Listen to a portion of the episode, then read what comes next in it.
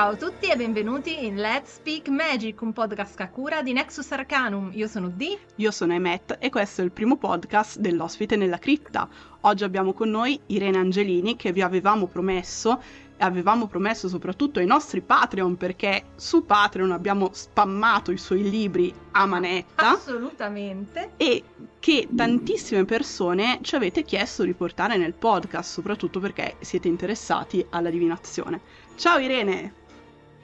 Ciao ragazze, allora innanzitutto sono super super sorpresa di questo spam, naturalmente è una sorpresa piacevole e sono anche emozionata di questa cosa perché mi fa sempre strano ogni volta, non lo so, non so se capita anche a voi, però quando vedi dall'esterno le cose che hai fatto ti sembra sempre, dici aspetta ma l'ho fatto proprio io, ma è successo veramente. è Quindi... proprio il mio libro!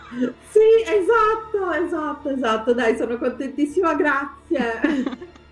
In realtà noi ci siamo letteralmente innamorate eh, del lavoro di Irene perché, oddio, inizialmente credo che ti prendessimo un po' sotto gamba, cioè non riuscivamo bene a capirti e a capire. Poi con i vari incontri dal vivo che abbiamo avuto con lei, sia Strigarium, Ragnarok, fra una cosa e l'altra c'è stata occasione di parlarsi molto di più.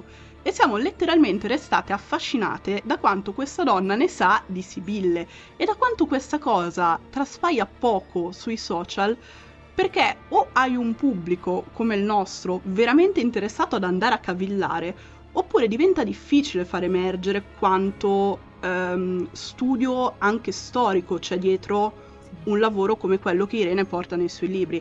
E per inciso è verissimo che noi su Patreon li consigliamo perché effettivamente sono intanto quello sul Grand Joe, l'unico libro in italiano dedicato al Grand Joe Lenormand. Uno dei più completi. Esatto, e l'altro sulle Sibille comunque un testo piuttosto buono eh, e piuttosto completo e piuttosto introduttivo e visto che tanti ci dicevano di avere interesse appunto per le Sibille, Irene ci sembrava un buon consiglio insieme ad altri libri. E, ehm, quindi niente, quindi oggi l'ospite è Irene. ok, io vi ringrazio.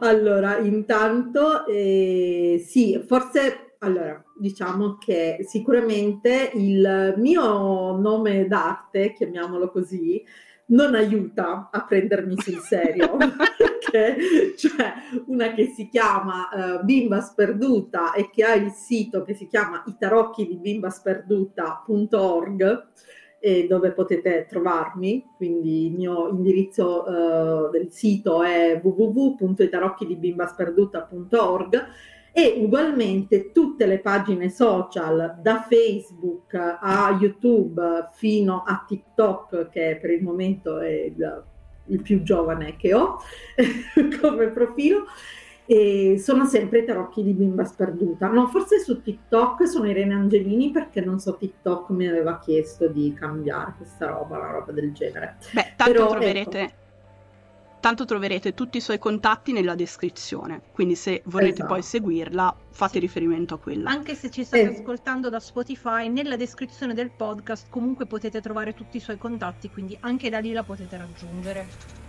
Ok, quindi sicuramente il nome non aiuta, nel senso che chi sente questo nome dice sì, vabbè, l'ennesima streghetta maga magò.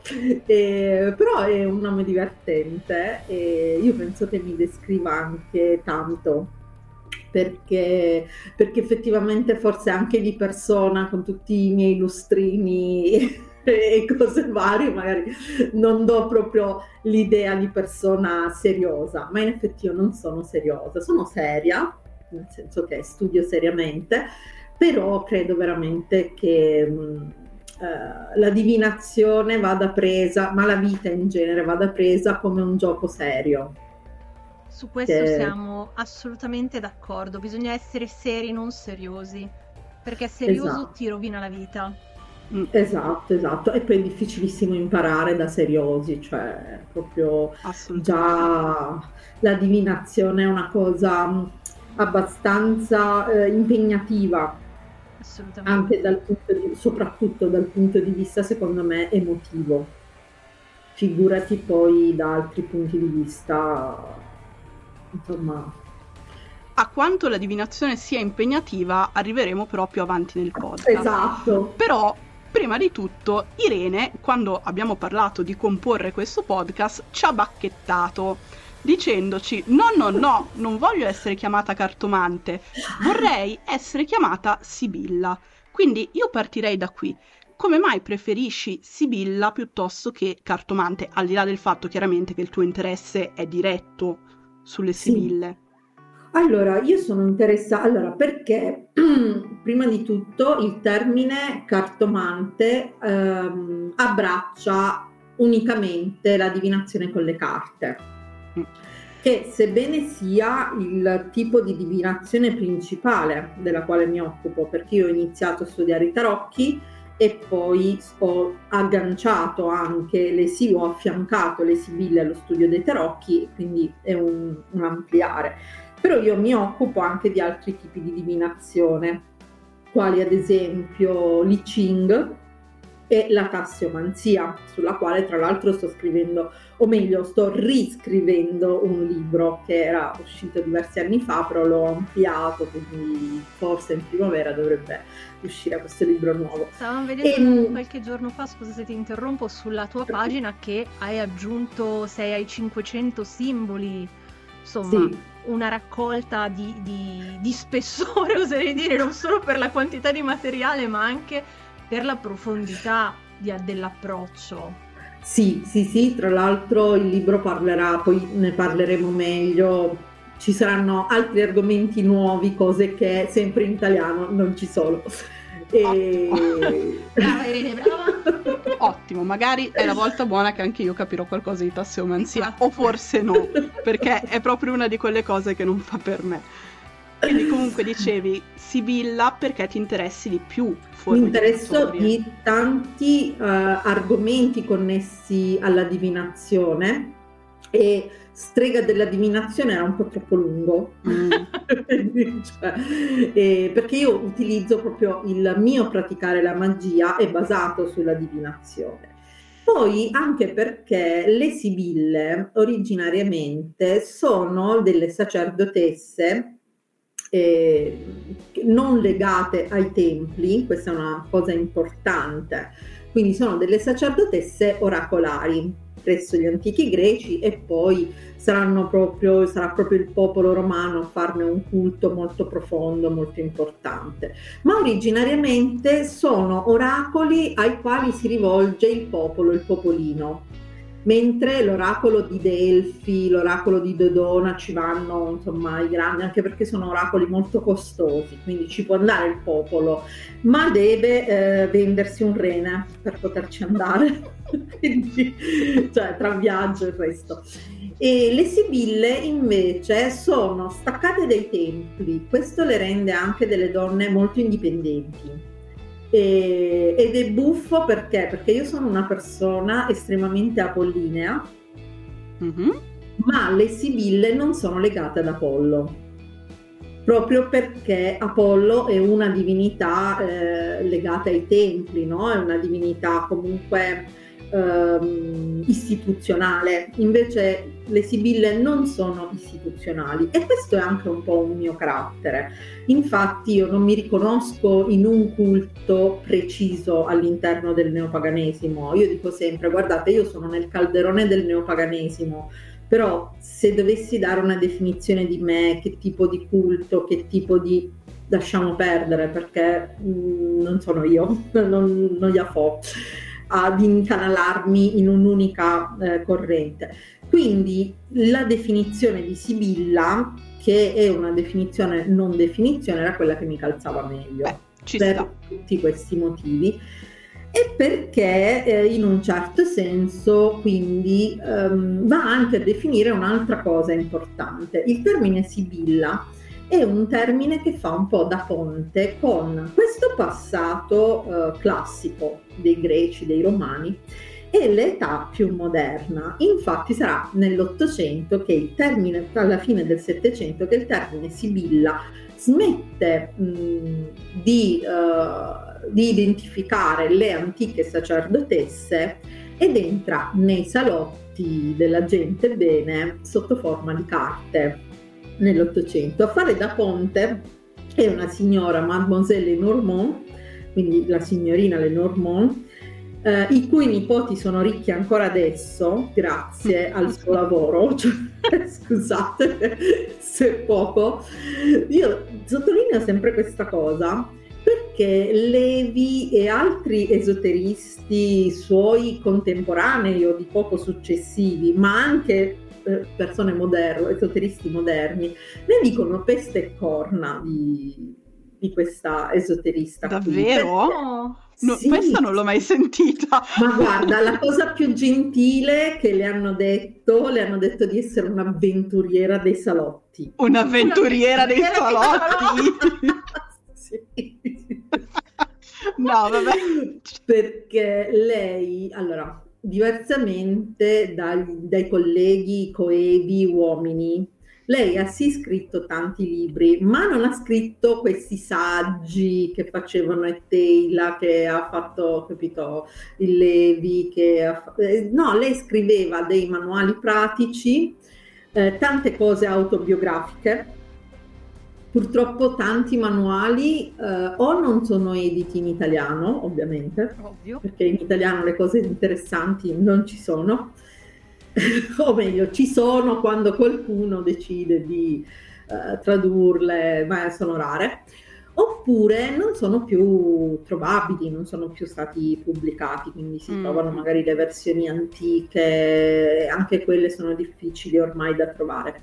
Però sì, lei non ha, non ha aperto una sua scuola esoterica o ha fatto, si è dedicata molto alla pratica in più era donna, in più non mi ricordo se forse Papius eh, la prendeva in giro, cioè praticamente mh, con uh, questa abitudine eh, che si protrae fino ai giorni nostri, eh, le toglie credibilità col fatto che è brutta. Cioè, questa cosa non è che fa la fotomodella, capito, che deve essere bella.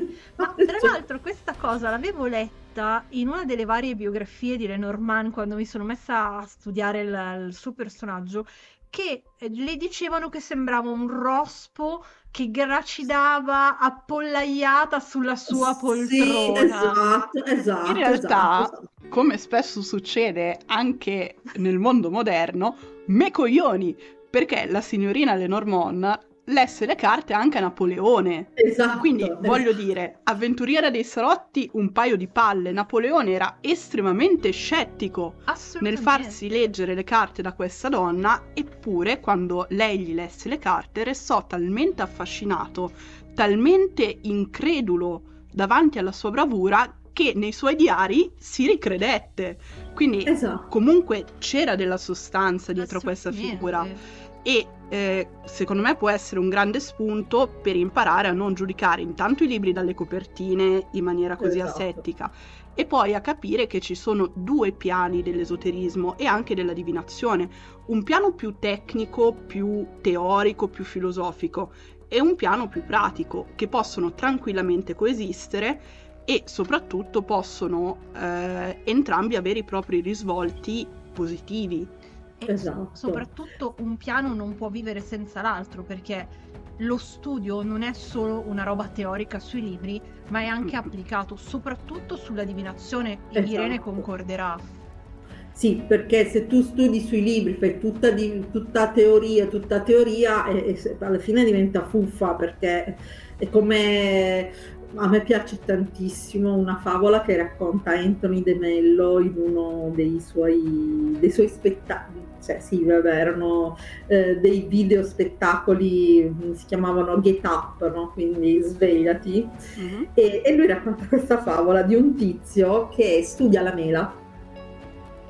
Lui studia la mela e sa tutto sulla mela, e scrive un sacco di libri su questa benedetta mela, eh, solo che non l'ha mai assaggiata un giorno, eh, dato che ha scritto enciclopedie intere sulla mela, lui è famosissimo in tutto il mondo per la mela, assaggia questa benedetta mela.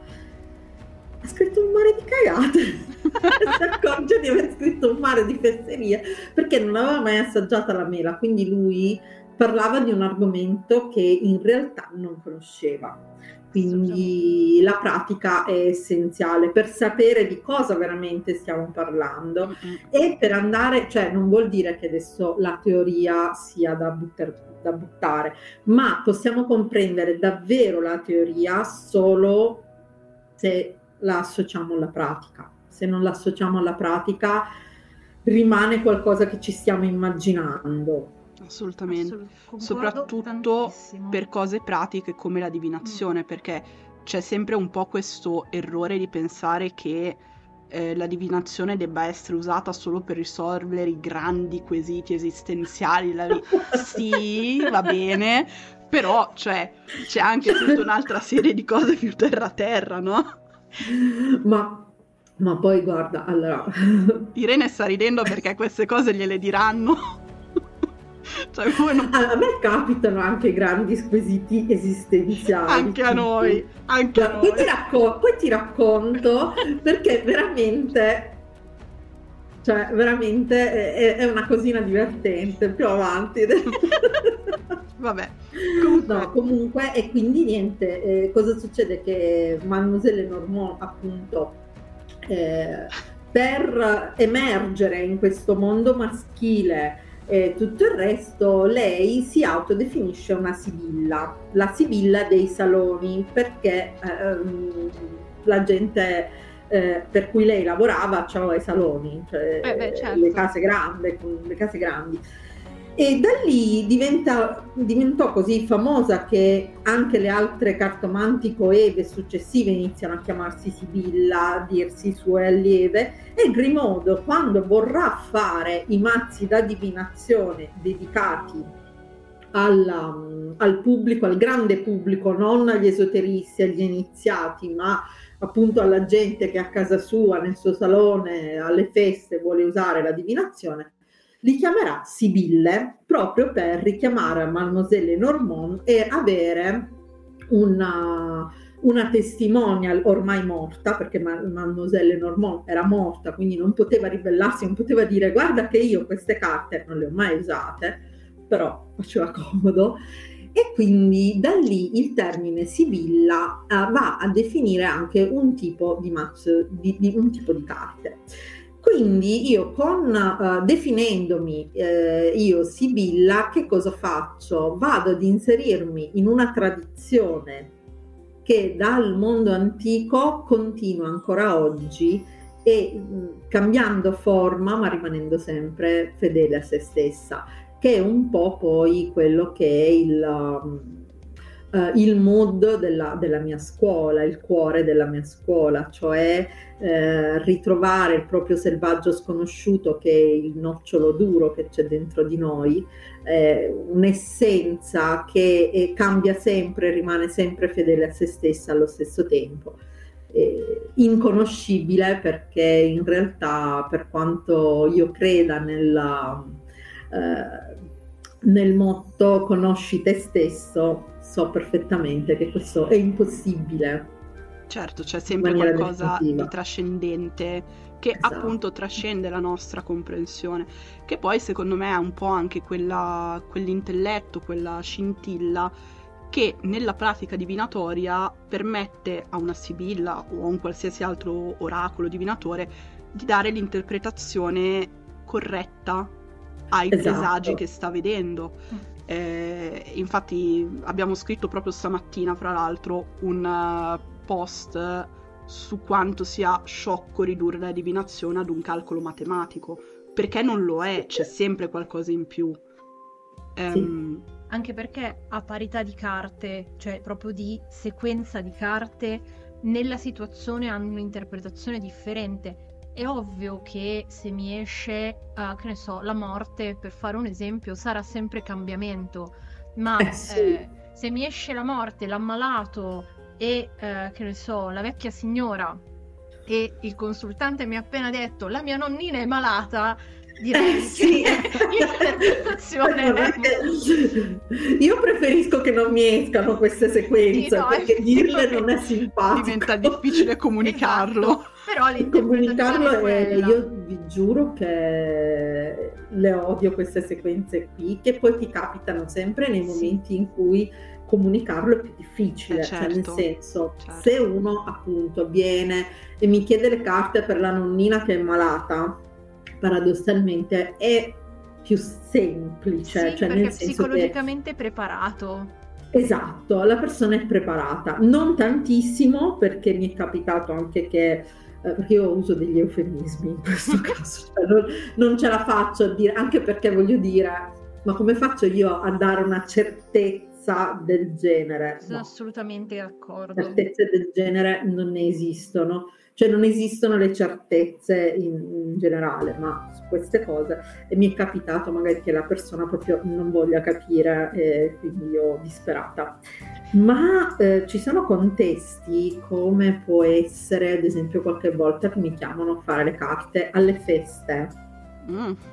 Mm. Cioè, tu sei ad una festa, capito? Quello, la persona è venuta, non è venuta per piangere, sta cercando di distrarsi dai suoi problemi. E lì... Terribile. Io mi sento morire. Cioè, è difficile, è che una cosa che spesso le persone non, non, capiscono e non lo capiscono né i cartomanti, virgolette, cioè chi si mette nel ruolo del cartomante, sì. del divinatore, né a volte il cliente non capisce questa cosa tu quando fai le carte a qualcuno o comunque fai una tirata oracolare, sei nel ruolo del divinatore, hai una responsabilità enorme. Sì. Enorme. E devi misurare con estrema attenzione le parole. Cioè, da un lato, secondo me, il cliente dovrebbe un pochino scafandrarsi, come si suol dire, e eh, imparare a capire che la divinazione ha una serie di possibilità, una serie di fatti, non dico ipotetici, però che possono avere sviluppi diversi da quelli che vengono previsti durante la sì. seduta. Dall'altra parte, chi però si arroga il ruolo di fare queste previsioni deve capire che ha delle responsabilità grandi, grandi. Sì, tra l'altro c'è questo che mentre il, um, uh, il consultante o la consultante eh, non possiamo pretendere da questa persona appunto che si scafandri eccetera certo, per, certo. anche perché banalmente può essere la primissima volta in vita sua sì. e quindi non ha proprio idea non ha gli strumenti per schermarsi per prendere nella maniera giusta le cose a maggior ragione dobbiamo essere noi eh, abbastanza avere noi gli strumenti per guidare quella persona in questo mm. senso. Anche perché fa- farò un'osservazione da persona che sì. condivide il mestiere di Irene da qualche certo. decennio. Eh, una cosa è quando arrivano alla prima lettura che tu inizi a tirar giù carte e a dirgli magari delle cose che loro ti hanno messo, ma che dalle carte ovviamente escono, e vedi mano a mano la faccia del, del consultante che è tipo ma come fa a saperlo? Ma come ha fatto a leggere questa cosa? Ed è estremamente impressionante, soprattutto se prendi la divinazione come un gioco a jouet, no? Che dici, sì. vabbè, tanto, cosa vuoi che mi dica? E magari dall'altra parte hai effettivamente un professionista, non una persona che lo fa così a caso, e inizia a tirarti giù una serie di carte e lì vedi che dall'altra parte inizi effettivamente a fare una certa impressione mm, sulla persona, quasi come se fossi una creatura non umana e hanno quel, quel senso di e adesso? Cioè, e lì ci vuole la coscienza del cartomante. È una grossa um, domanda, secondo me, etica cioè, quando tu sei nella posizione, questa non la faccio a te direttamente, ma tutti dovremmo farcela. Certo. Quando sei in quella posizione, come ti poni nei confronti dell'altro? Cioè, come eserciti il tuo potere sull'altro? Non pretendo che, che, tu dia una risposta, è una cosa che lancio qui nel podcast perché secondo me può essere utile anche alle persone mm. che non divinano in maniera professionale, ma magari lo fanno per gli amici, familiari ricordatevi che avete sempre un ascendente su di loro. Sempre, e, sempre. Esatto, sempre. e deve esserci una, un quesito etico alla base che porta a riflettere sul come si sta guadagnando sì. questo ascendente. Guarda, questa è una cosa che io affronto subito sia nei miei seminari sia uh, ovviamente non così in maniera così diretta, ma lo affronto anche nei miei libri. Eh, spiegando che io parto dal presupposto, dico, immaginate che eh, il divinatore, chi fa divinazione, sia come un sacerdote, nel senso che è al servizio della divinità e della persona, perché alla fine la divinità, il trascendente che noi andiamo a servire, in quel momento è incarnato nella persona che ti sta davanti. E eh, la cosa principale, una cosa alla quale io tengo tanto, che dico sempre, dovete mettere il, uh, il consultante a suo agio Assolutamente. La tranquillità, la serenità del consultante viene prima di qualsiasi cosa. Banalmente, ehm, io suggerisco sempre una, un'invocazione che fa parte del mio rituale e dico sempre ai miei allievi, se voi vi accorgete che il consultante va in crisi al dover leggere questa invocazione, perché magari è ultracattolico e eh, han, lo hanno convinto che fare le carte lo farà andare dritto dritto all'inferno, eccetera, tutte queste cose qui. Non importa che voi ci crediate o no, toglietela l'invocazione, perché questa persona, che voi ci crediate o no, è convinta. Eh sì, cioè, il suo stato d'animo è che lui sta sfidando ciò che è la sua idea di divinità, sta sfidando, quindi ehm, è già agi- abbastanza agitato senza che voi dobbiate, cioè non è quello il momento di fare le crociate e di convincere la gente di, di cose. Quindi sì, cercare sempre mh, di avere empatia. Empatia è un'altra cosa mh, eh, che secondo me è molto importante per chi eh, fa divinazione è quella di almeno studiarla un po' la psicologia. Quel tanto che basta per rendersi conto dei nostri meccanismi, prima di tutto dei propri e poi anche della persona che abbiamo davanti, perché per carità io non mi stancherò mai di ripetere che lo psicologo è una figura e il cartomante è un'altra, Santa Irene, santa subito. Santificate questa donna. Finalmente qualcun altro in questo podcast ripete le stesse cose che diciamo noi. Perché sono strumenti diversi, se no si fanno de- dei danni allucinanti. Però resta il fatto che avere eh, da parte nostra qualche strumentino giusto così per renderci conto di cosa abbiamo davanti eh, e come anche ci dobbiamo porre. Ad esempio io seguo anche eh, profili che insegnano la comunicazione, no? come comunicare le cose. Ehm, e ho visto che cioè, ti, ti ribalta tutto.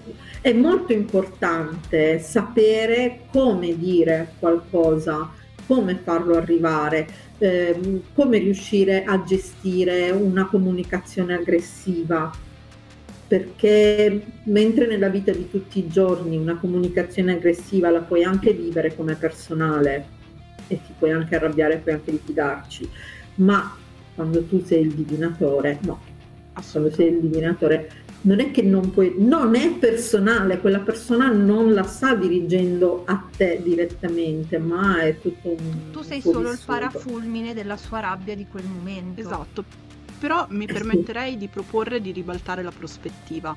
Cioè, sì. si valuta sempre come eh, la, la, divinazione, comunque la professione del divinatore, esatto. impatta sul cliente. Ma come impatta sul divinatore invece? Perché da persona che... Eh, nel senso, anche noi facciamo divinazione. È bello perché io e Irene siamo scoppiate a ridere insieme. Allora, io alle volte ho bisogno dopo una seduta di fare una seduta di decompressione. Perché io poi, allora io poi adesso ho imparato a schermarmi di più, però ho iniziato a 13 anni e mezzo. Eh. E non facevo le carte solo ai 13 anni. Facciamo le carte a tutti, anche agli adulti. E leggevo di certe cose che Infatti, quando alle volte io ho dei clienti che mi fanno no, no, perché mio figlio non capisce che io mi sto separando, cioè delle cose che magari non capiscono i figli. Io mi immagino che abbiano tipo 12-13 anni, poi mi dicono che ne hanno 30. Ah, ok. Ok, ma com'è possibile? Poi mi ricordo, dico, ah no, perché io certe cose ho iniziato a capirle un po' prima. Per forza. E, no però sono una persona che partecipa tanto. Partecipo tanto. Adesso ho imparato a prendere meglio le distanze però da alcune cose sì devo proprio decomprimermi devo fare qualche minuto di, di, di comprensione di, questo secondo me fa parte sempre del macro argomento, il cartomante non è uno psicologo, però d'altro canto spesso le persone vengono nelle sedute di divinazione con delle problematiche eh, che li toccano da vicino e che tendono a riversare. Quindi secondo me non c'è solo l'abilità in chi si mette nel ruolo del divinatore di, virgolette, gestire il cliente, ma anche nel gestire se, se stesso. A noi spessissimo è capitato che i clienti toccassero dei trigger eh, enormi per noi, eh, con delle storie talvolta anche abbastanza pesanti. E lì diventa sì. secondo me molto difficile ed è un aspetto che è poco considerato. In effetti io mi sono sempre domandata come facciano i tanti colleghi ehm, che magari prendono banchi alle varie fiere no? dove portano le loro divinazioni, le carte, le rune, eccetera, eccetera, a riuscire a sopportare 3-4 giorni a fare dentro uno fuori l'altro. Perché io lo feci una volta sola, ma ero ancora alle prime armi. Ehm, a una fiera che non c'entrava niente, avevamo organizzato un altro evento e io avevo dietro le sibille e mi fanno dai dai mettiti lì sul tavolino, dai dai fallo fallo fallo fallo. Gli amici a cui leggevo tutti, a tutte le carte ovviamente. E io ho detto vabbè, ok. Io sono arrivata alla fine che siamo tornati a casa di questo amico che ci ospitava e io sono crollata addormentata. Cioè loro sono andati avanti a fare festa fino alle 2-3 del mattino e io dormivo sul divano con la copertina tipo morta sepolta. C'è una dimensione psicologica che si fonde, secondo me, con una dimensione più strettamente energetica, chiamiamola sì. così. Diciamo che in parte è una questione di abitudine. Tipo, a me capita di fare così quando eh, vengo ingaggiata, ad esempio, per le feste. Uh-huh. Eh, sono feste private, io non faccio i banchi alle fiere però per le feste private mi è capitato di essere ingaggiata come cartomante e lì appunto è via uno arriva l'altro, eh, non, non, ti danno un minuto di tempo. Tum, tum, tum, e, ed è un po' una questione di abitudine, quindi ti, ti abitui. Eh, anzi, io ho notato una cosa, che dopo un pochino, almeno questa è una cosa mia personale, dopo un pochino entro proprio in un flusso quasi di uh, alterazione di coscienza. Penso mm, in quel flusso lì e riesco a, um, eh, ad andare. Altrimenti, eh, sì, poi mi capita anche, per esempio, io tutti i mercoledì faccio la lettura delle foglie di te in libreria esoterica e anche lì è così. Non se tutti, tutti i mercoledì, perché ci sono mercoledì in cui c'è più gente, mercoledì in cui ce n'è di meno, però anche lì è dentro fuori uno, dentro un altro. Mm. E ti abitui, ti abitui. Poi piano piano non è eh, il mio stile preferito. Ecco, io preferisco più le letture, quelle lunghe, eccetera. Forse devo dire sono più stancanti quelle lunghe. Mm. Nel senso che il segreto, se tu vedi chi lo fa alle fiere, eccetera, a roba, cioè di solito fanno cose di 10 minuti. Sì, è vero, questo è vero. Perché se tu riesci a fare 10 minuti a lettura, non di più, ti stanchi meno.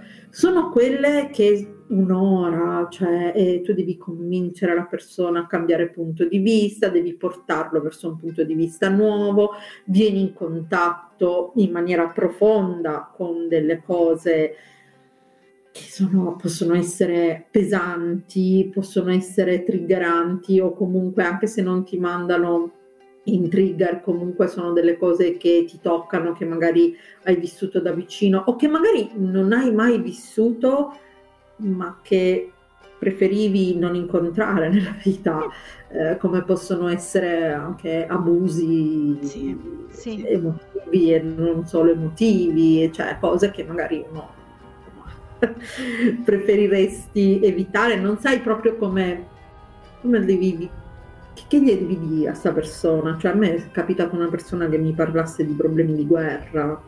Eh. eh che cioè, questa veniva da un paese in guerra e doveva tornare parenti in questo paese in guerra, eccetera. E io in quel momento che, che non, non, sapevo proprio cosa, non, non, c'era una frase sensata da dire, mi, mi, sono vergognata da morire anche perché proprio non sapevo cosa dire, cioè qualsiasi cosa. E, e, quindi c'è anche questo aspetto qua. Quando la lettura è più breve, però sei meno a contatto, vai meno in profondità ed è meno stancante. Certo, se tu fai fuori uno, dentro un altro, letture lunghe, poi ti ci vuole una settimana per riprenderti. Ma serio? Se no anche la bara si trasforma da carta a oggetto. esatto, esatto, esatto, esatto basta farle più corte, più corte perché ce la puoi fare con più corte. Poi ogni tanto io ho trovato beneficio eh, stringendo una, una, pietra di corniola. Mm. O corniola o ametista. La corniola perché ti fa recuperare anche le energie fisiche Mm-hmm. Il conto le prime settimane che facevo le letture delle foglie di tè in libreria esoterica, poi avevo bisogno veramente di giorni per riprendermi fisicamente anche, proprio ero stanchissima. È vero che le tazze vanno lavate, eccetera, sì, quindi certo. c'era anche la fatica fisica perché scendi, lava la tazza, risali, fai le letture, poi riscendi, fai, eccetera. Quindi tenete conto che io sono ad un'ora e mezzo da Milano con i mezzi, quindi fai un'ora e mezzo di mezzi, poi tornano, eccetera. Quindi cioè, la stanchezza fisica aveva un suo perché, ma c'era appunto, e quindi una delle ragazze della libreria che si occupa proprio di cristalloterapia mi fa, prova con una corniola che ti fa recuperare anche dal punto di vista fisico. Oh raga, sarà Funziona. effetto placebo, io non lo so.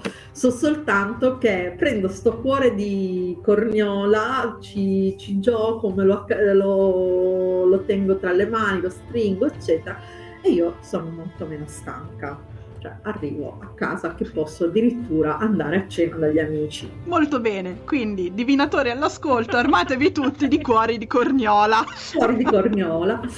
Beh, ci può stare, nel senso, le pietre comunque un qualche effetto, voglio dire, lo hanno Assolutamente. Io tra l'altro riprendo quello che diceva Irene, che a me a volte capita quando ho eh, dei clienti particolarmente energeticamente pesanti, non saprei come definirli in altro modo, cioè non, non parlo di persone con... Eh, che non si purificano, sporche o cose del genere, ma a me risultano energeticamente pesanti, cioè n- niente contro il cliente. Io uso la, la, l'ametista usa e getta, io la chiamo, cioè io ho un'ametista che mi tengo in tasca o addosso nel, nel reggiseno letteralmente, in cui scarico tutta questa sì. pesantezza, poi prendo l'ametista, ringrazio l'ametista che si è sacrificata per me e la Beh, eh, ridò alla nostra. Sia anche solo una cosa psicologica aiuta e secondo me sono quelle cose fra l'altro che fanno capire quanto la divinazione abbracci delle pratiche trasversali assolutamente sì. cioè normalmente si dice divinazione cosa ti viene in mente carte tasseomanzia magari le rune le ossa forse perché la divinazione con le ossa questa sconosciuta eh sì, ma è così antica che... Esatto, ti viene in mente lo strumento, ma non ti viene mai in mente il contorno, cioè di eh tutte sì. quelle pratiche che sono annesse, sia quelle che il divinatore fa eh, per tenersi allineato comunque con il divino in cui crede, quelle religiose strettamente, ma anche tutto quel corredo di oggetti che possono essere pietre, amuleti, eh, che una persona utilizza per aiutarsi, per proteggersi e via esatto. discorrendo. Però io tornerei sull'argomento storico perché una delle cose che secondo me sono interessanti da discutere con Irene ehm, è la questione dei mazzi di Sibille. Ce ne sono 25.000 in commercio. Eh, sono tutti bellissimi, noi siamo delle grandi fan, cioè ogni mazzo di Sibille nuovo nostro. Nostro, cioè, Sono una collezionatrice di Sibille. Ne avremo almeno una decina, quindi siamo proprio delle collezionatrici selvagge. Però c'è sempre eh, il dubbio fra le tante persone con cui abbiamo parlato negli anni di Sibille riguardo al fatto che uno di questi mazzi sia autenticamente quello di Lenormand. È così. Allora, storicamente mh, mm, no, mh, mm, non c'è perché storicamente si pensa che lei utilizzasse il Petite Teila. Si tratta di un mazzo, forse ce l'avete anche voi. Certo che lo abbiamo. Ovvio.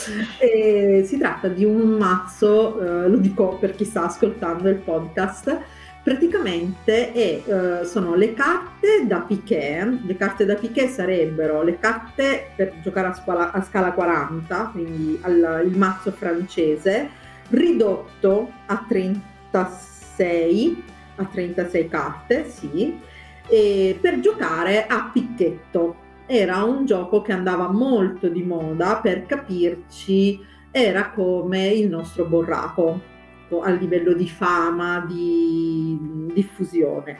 E Tella che cosa fa? Prende il mazzo da Piquet, ci scrive degli appunti intorno, le sue interpretazioni, e lo chiama Petit Oracle pour.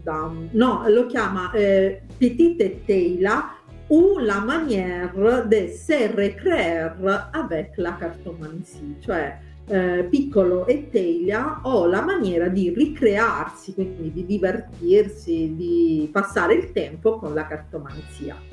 E Mademoiselle Normand si sospetta che utilizzasse questo, inoltre praticava la chiromanzia, infatti ha scritto dei trattati sulla chiromanzia e mm, questi erano i mazzi che lei utilizzava perché lei non ha creato nessun mazzo suo, a differenza appunto dei colleghi uomini, perché lei era concentrata su altro, era concentrata sulla pratica, sulla, anche perché ehm, lei veniva da una famiglia medio borghese e non è che avesse studiato granché non, ha, non stiamo parlando di persone perché nel Settecento le persone facevano parte delle sette esoteriche, dei circoli iniziatici, era gente ricca che poteva permettersi di studiare. Noi dobbiamo sempre ricordarci, dobbiamo sempre rapportare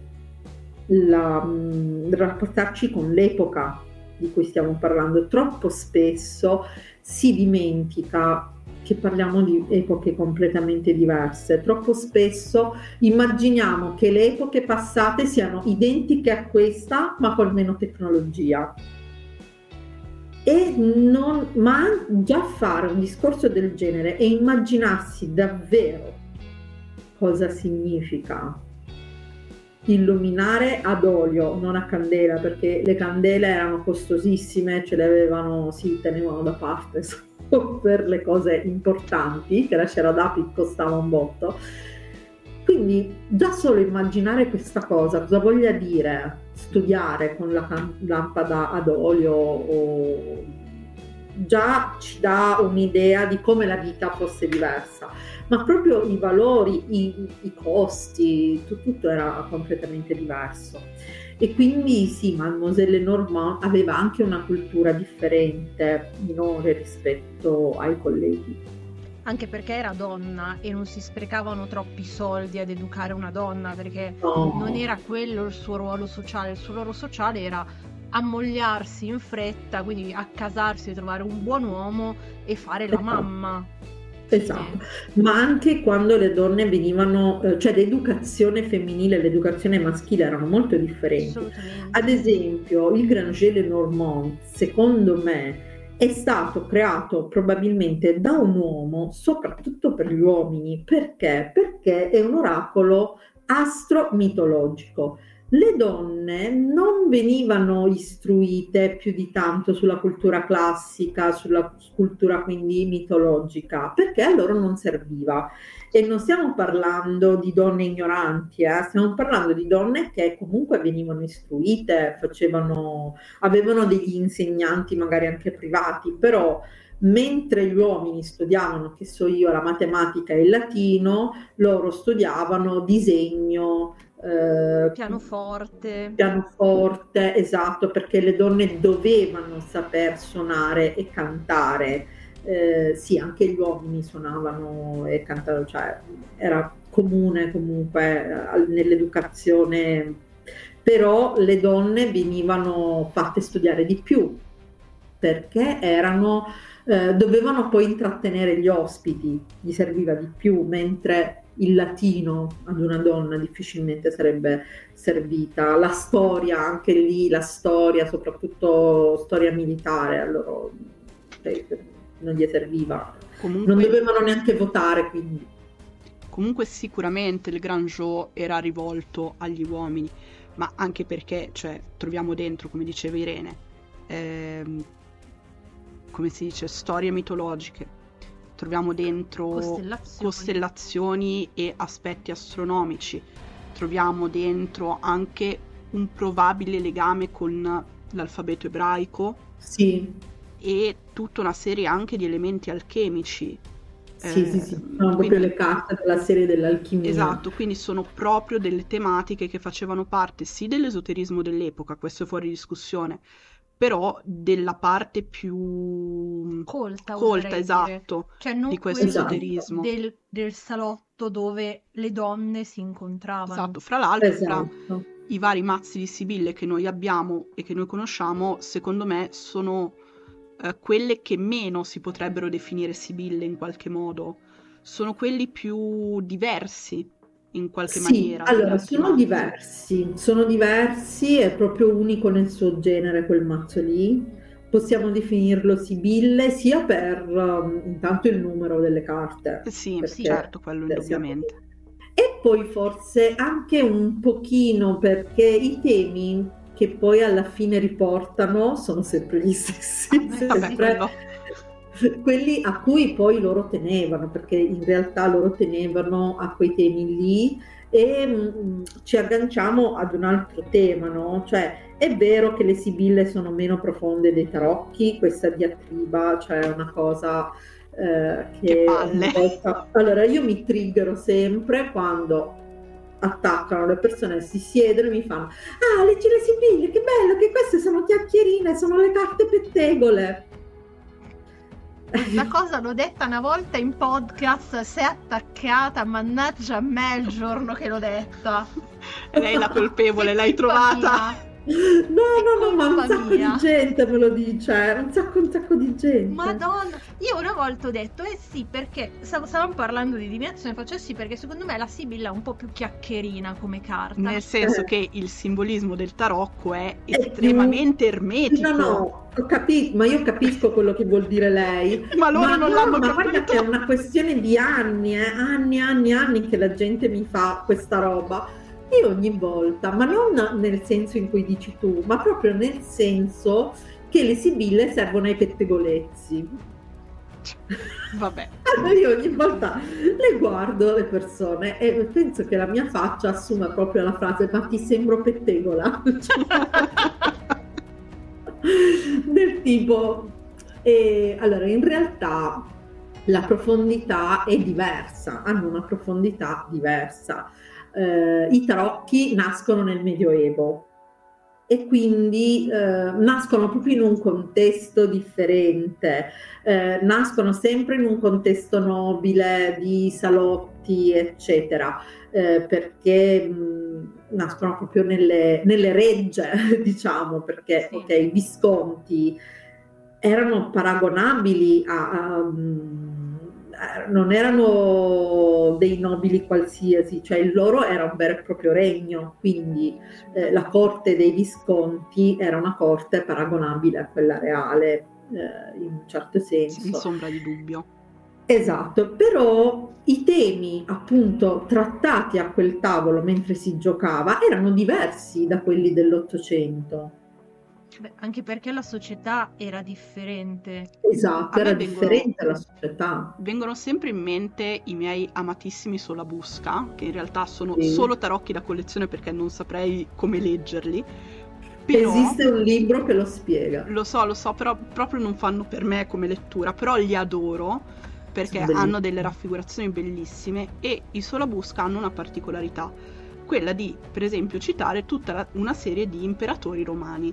Questo sì. perché? Perché nei, nel tarocco durante il Medioevo venivano condensate una serie di tematiche storiche, una serie di tematiche legate al pensiero filosofico greco e romano, una serie anche di tematiche eh, legate alla, diciamo, parte ehm, medica dell'astrologia, sì. che chiam- possiamo chiamare alchimia per, per, semplicità, una serie di tematiche di questo tipo che chiaramente non ritroviamo nella Sibilla, però no. il fatto che il tarocco abbia questo tipo di temi non implica in maniera automatica che la Sibilla sia una carta da pettegolezzo.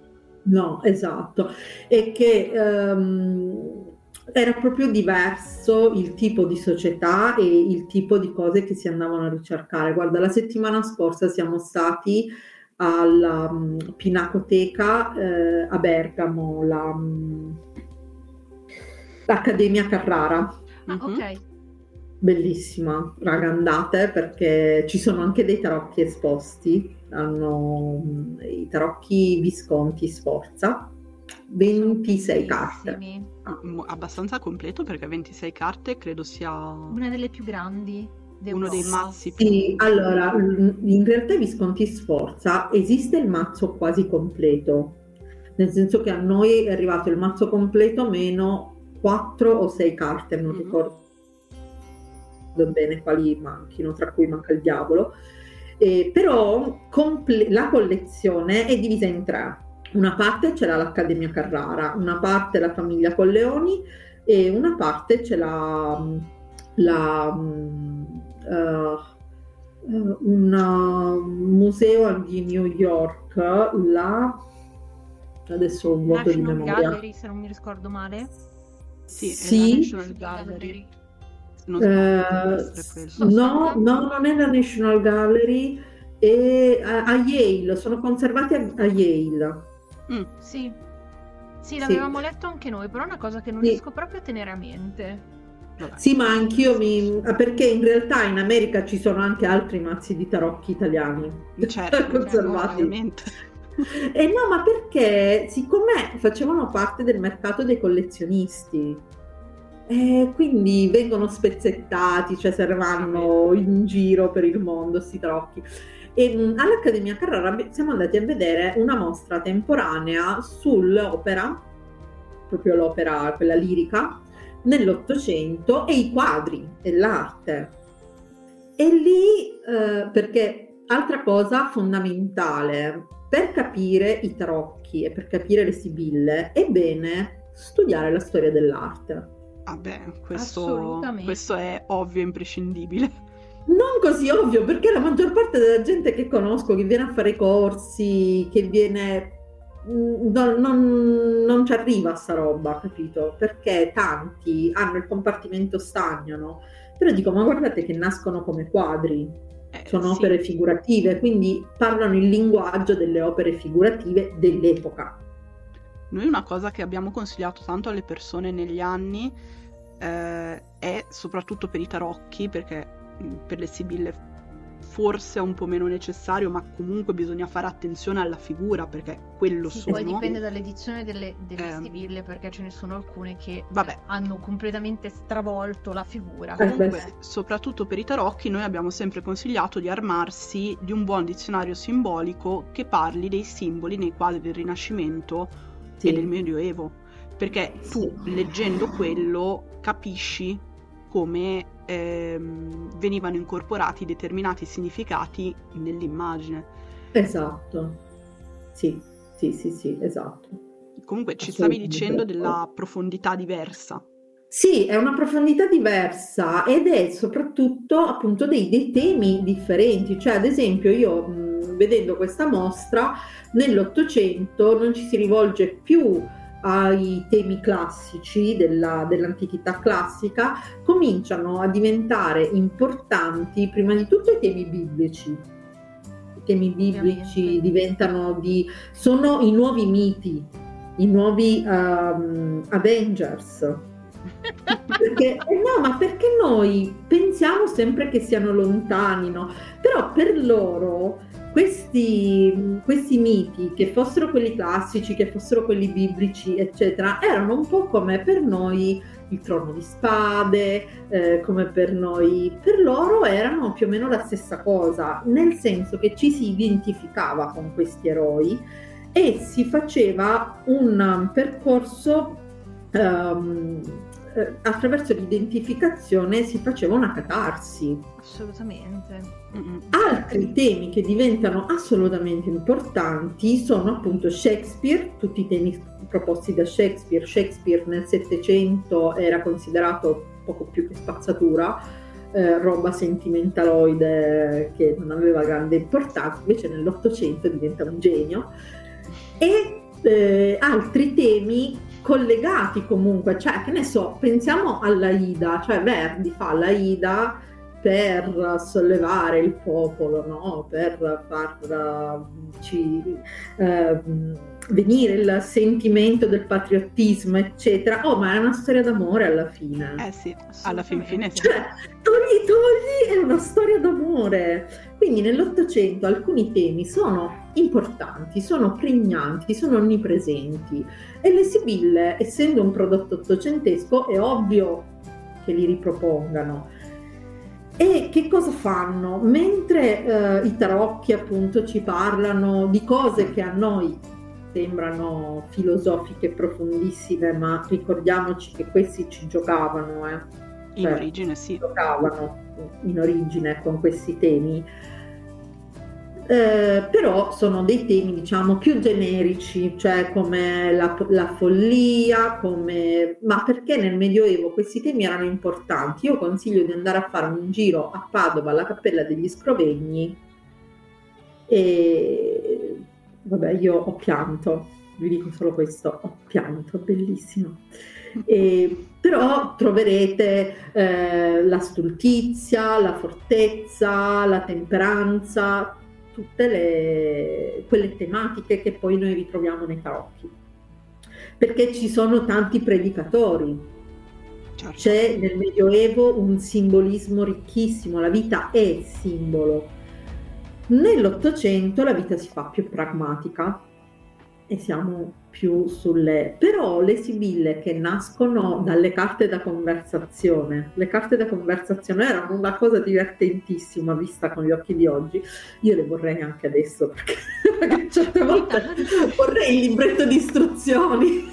Soprattutto certe volte le carte da conversazione che adesso spiegherai bene cosa sono perché secondo me non in tanti le conoscono, sono quella cosa che anche oggi ti caverebbe dall'impiccio di dover guardare in faccia qualcuno e dirgli no, e invece le carte da conversazione imbarazzantissimi in cui ti guardi e dici ok, ora di che cazzo parlo? Ora che gli dico? Esatto, oppure cosa rispondono? Esatto. Le carte da conversazione o carte sentimentali servivano ad educare sentimentalmente.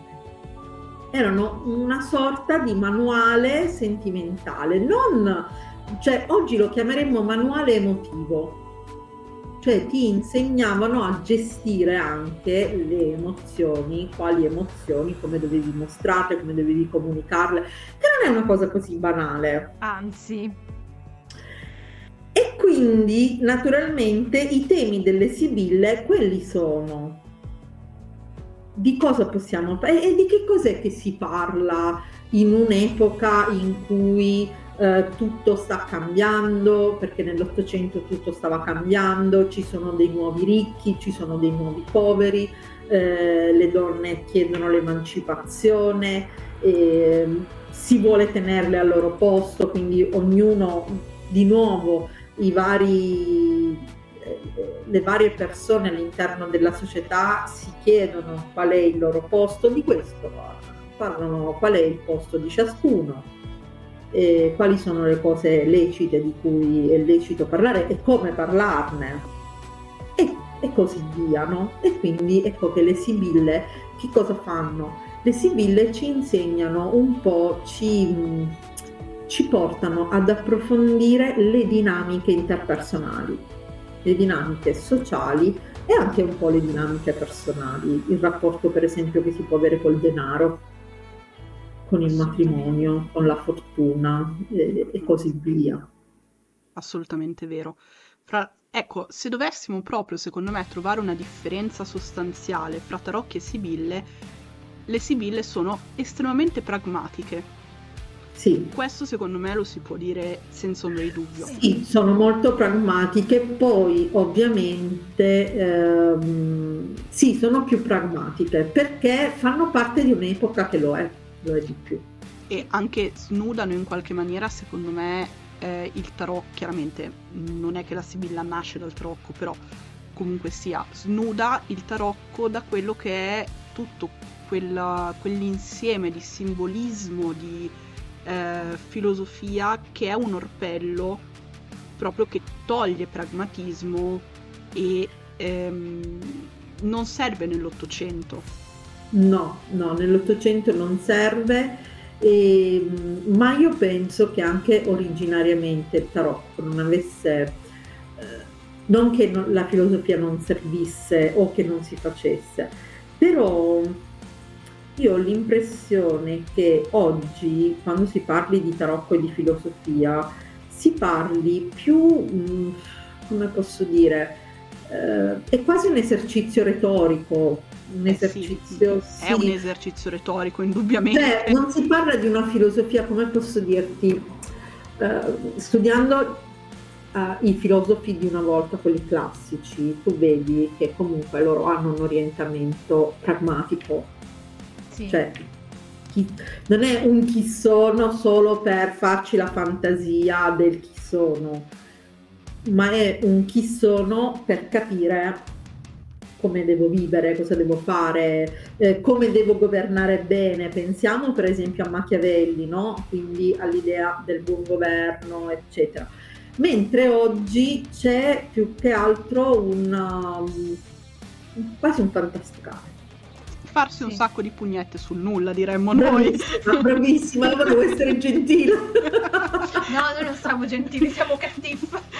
no, è che anche la filosofia comunque segue un suo processo di rielaborazione, nel senso, quando entra prepotente il cristianesimo in Europa, è chiaro che tutte le risposte arrivano da Dio. Di conseguenza anche la filosofia si adatta a questo.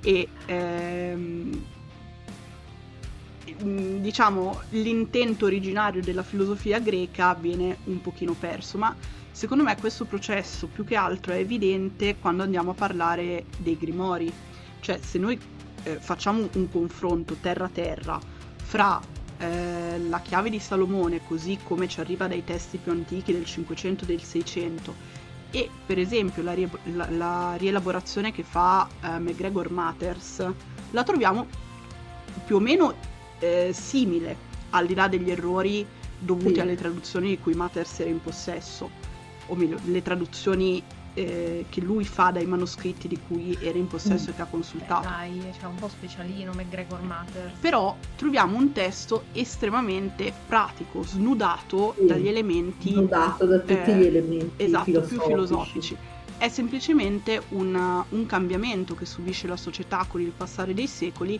e che chiaramente determina il fatto che il tarocco fosse eh, pregno di determinate cose che magari nelle sibille non troviamo, però cioè, assolutamente da qui sì. a definire la sibilla una carta volgare eh, assolutamente no. Peraltro... Ma questo è storico perché appunto nel momento in cui, cioè dobbiamo pensare che già nell'Ottocento gli esoteristi dicevano se fai divinazione, la divinazione è una cosa volgare. Esatto, assolutamente. Perché partivano già loro così, eh, quindi...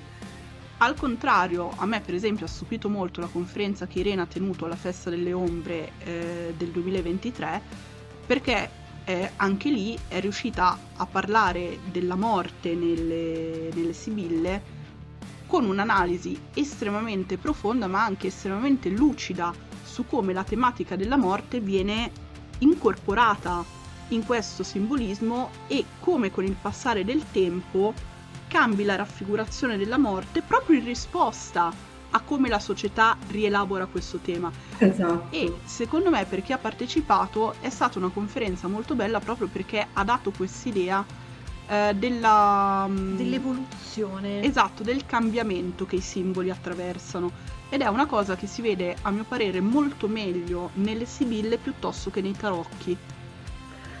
Sì, perché nei tarocchi per tutto, per molti secoli, l'idea della morte più o meno, più o meno, cambia poco, cambia poco. Tra il medioevo più antico, il medioevo più moderno, il rinascimento, però non cambia tantissimo. Eh, però sì, nell'Ottocento la morte incomincia a diventare qualcosa, poi appunto col diffondersi del gotico, del pazzo gotico, ma sapete che loro, dopo Dracula, dopo Dracula di Bram Stoker, la gente ha iniziato ad avere paurissima dei vampiri. Ah sì, certo, sì, fa- sì. facevano le gabbie sopra le bare, oh! Bravissimo, sì, sì, sì, facciamo... oppure li seppellivano a testa in giù Fantastici. perché così si scavavano. Andavano in fondo, non salivano. Eh, ma... Che poi assurdamente la figura del vampiro esisteva già prima. Sì, eh, sì, un... però è molto molto più antica però loro non, cioè il Dracula di Bram Stoker è veramente terrificante Beh, per l'Ottocento un grande horror per i tempi cioè noi eh adesso sì. se lo leggiamo era anche un grande romanzo erotico per i tempi sì, era, era, proprio sì, era è vero. è vero perché tanti, in tanti lo, eh, eh, c'è questo equivoco che tanti dicano no? No ma non c'è la storia d'amore non c'è la storia eh. tra il vampiro e Mina. No fidati che c'è. C'è c'è per eh, i tempi era anche devi saperlo cosa, leggere. eh, per i tempi tra l'altro era anche una cosa proprio sconcia era proprio ehm, erotico. e non solo erotico anche esplicito. Cioè, sì. noi adesso siamo abituati a un altro tipo di esplicità.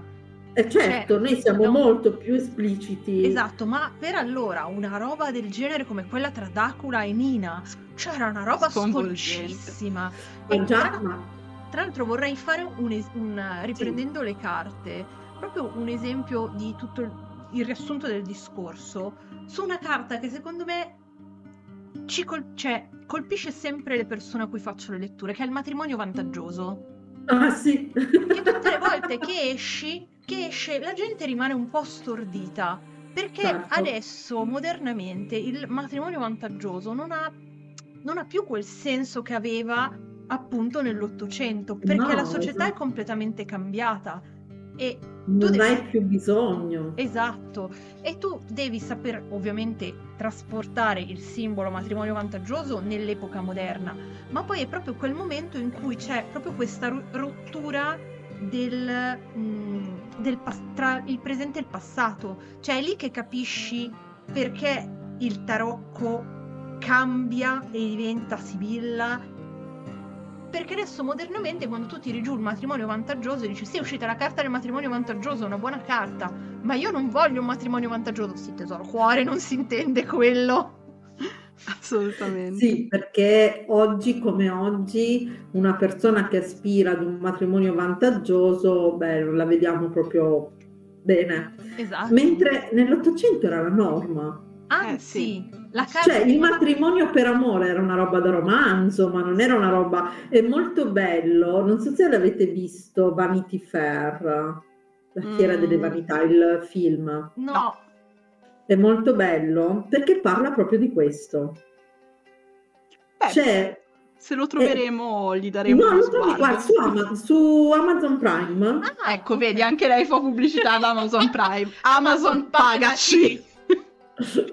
Ora siamo e... anche nel catalogo di Amazon Music, ci pagasse, cacchio. Eh, cavolo.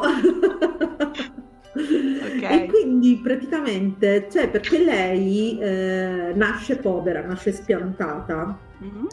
E, mh, conosce questa vecchia eh, che sulla carta ama il matrimonio per amore, che è una cosa da ribelli, eh Però poi certo. nei fatti, quando lei si fidanza col nipote, col cavolo, Ovvio. È ovvio. Infatti una cosa molto interessante delle Sibille è proprio anche questa divisione fra il matrimonio vantaggioso, appunto, e la carta dell'amore, che sono due carte ben distinte che rappresentano proprio l'amore, quindi la relazione anche romantica, eccetera, eccetera, e invece l'unione per vantaggio o concordata.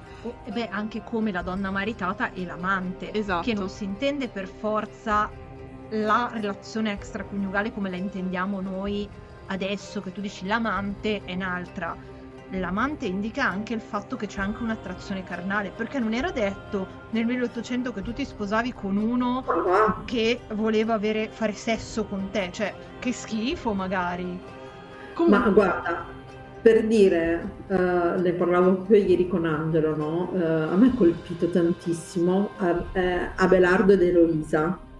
Mm, no? Sì Praticamente Eloisa, che si innamora perdutamente di questo suo maestro, eh, lei quando le propongono di sposarlo dice ma che siete pazzi, io lo amo, non lo sposo neanche morta.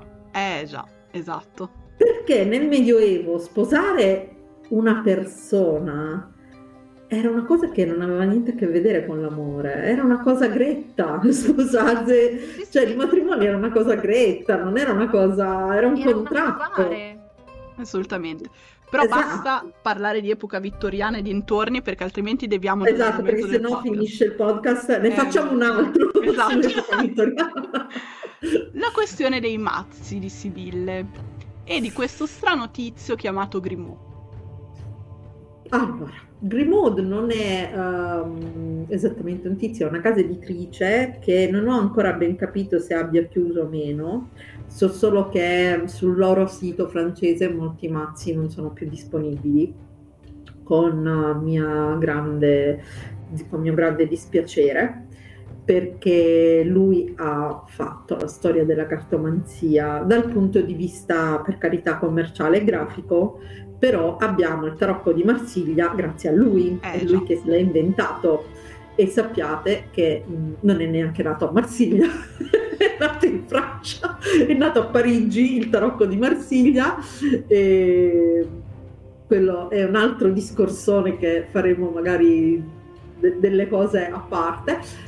E Grimaud, sì, lui fa il primo mazzo di, di Sibille, che è la Sibilla dei Saloni, mm-hmm. proprio per richiamare Mademoiselle Lenormand poi creerà eh, anche so, il libro del destino, che è il primo mazzo di carte multilingue. Mm-hmm, che cosa interessante. Sì, sì, è il primo multilingue, è in francese e in inglese ed era previsto anche che fosse in tedesco.